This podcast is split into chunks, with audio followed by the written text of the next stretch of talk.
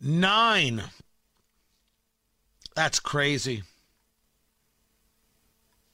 That is absolutely certifiably insane that I could say to you, it's been nine years. Or we're starting year number nine.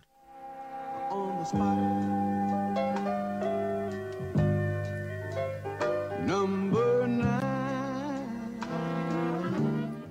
This is the start of my ninth year on WIBC. And that is insane. I moved to Indiana in 2014 on June 27th.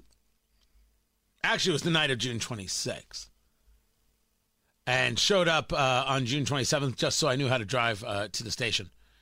And uh, and then started on June 30th.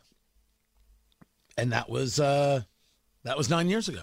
Well, that was 2014. So is that eight years ago? This is the start of year number nine. So it was eight years ago. Yeah, it was it was June 30th, 2014. And here we are. Now, I don't know what the over under is if I make it to 10 years. I, I don't know. I have absolutely no clue. And with the sale, everyone is still completely freaked out. I'm here to tell you, I'm not. No part of me is. There's just there there's nothing to concern myself with. Either either it's going to work or it's not, and I believe it's going to work. Because how else would how else would you go into anything?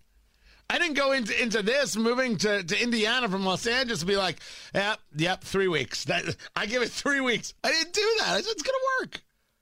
And you deal with the things as they come. But it has been uh, uh, just spectacular. Uh, and it's been spectacular because of you.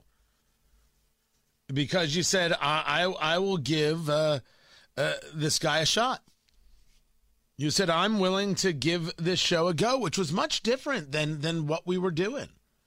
You know, people forget the fact that uh, you know we you you hear uh, my predecessors. You know, you hear Jeff Pigeon uh, on on the station, and of course Terry Stacy on the station. People forget that Steve Simpson, fantastic broadcaster. It's just the station wanted to move in a direction. That's not what he did. That had nothing to do with him.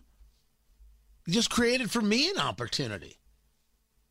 And it was a change for the station. It was a change for, for Indianapolis, for Indiana in general. And people said, all right, we'll give it a shot. I received a fair amount of hate mail my first six months on IBC. I actually demanded to read it. I don't know how many people read their hate mail. I, I, I, I read mine. I, I read my stuff. And if and if I can can garner acceptance and and, and love in, in the state. And by the way, not everybody accepts, but most people, you know, forget those people. People listened, uh, they, they shared, they engaged, and here we are. And the sponsors uh, came and they keep coming and they stuck with, and I greatly appreciate them. Appreciate that I've been able to do this. I mean, eight full years is nuts. It's longer than I actually uh, thought. And now I look at it, I'm like, yeah, it's just getting started. There's a there's a lot more really cool stuff to do, and so I am uh, I I am eternally and for forever grateful that I get to do this, and I get to do this here, and that I found, you know, that that that Indiana is home. I I didn't know, didn't dawn on me. No, nobody told me that Indiana could actually be home in my life. I, my wife and I will sit or outside, or you know, having a, having a drink or a coffee, and or, or we'll be driving, and we'll see a sign or whatever, and be like, "We live in Indiana." It's still, still the craziest thing in the world. The idea that I'm raising my kids in Indiana was never a thought growing up in Jersey. It, it, it didn't dawn on me living in Florida or DC or Los Angeles, the places that I've been, it, not a thought. And it's been fantastic. It's been fantastic and terrific. And my sincerest hope is that I get to do just that and finish that up and then see what else Indiana has to offer. See what else what we can do, you know? That's my desire. So uh uh we, start year number 9. We'll see if we make it to 10. I plan on showing up every day. I hope you will as well. Thank you, everybody.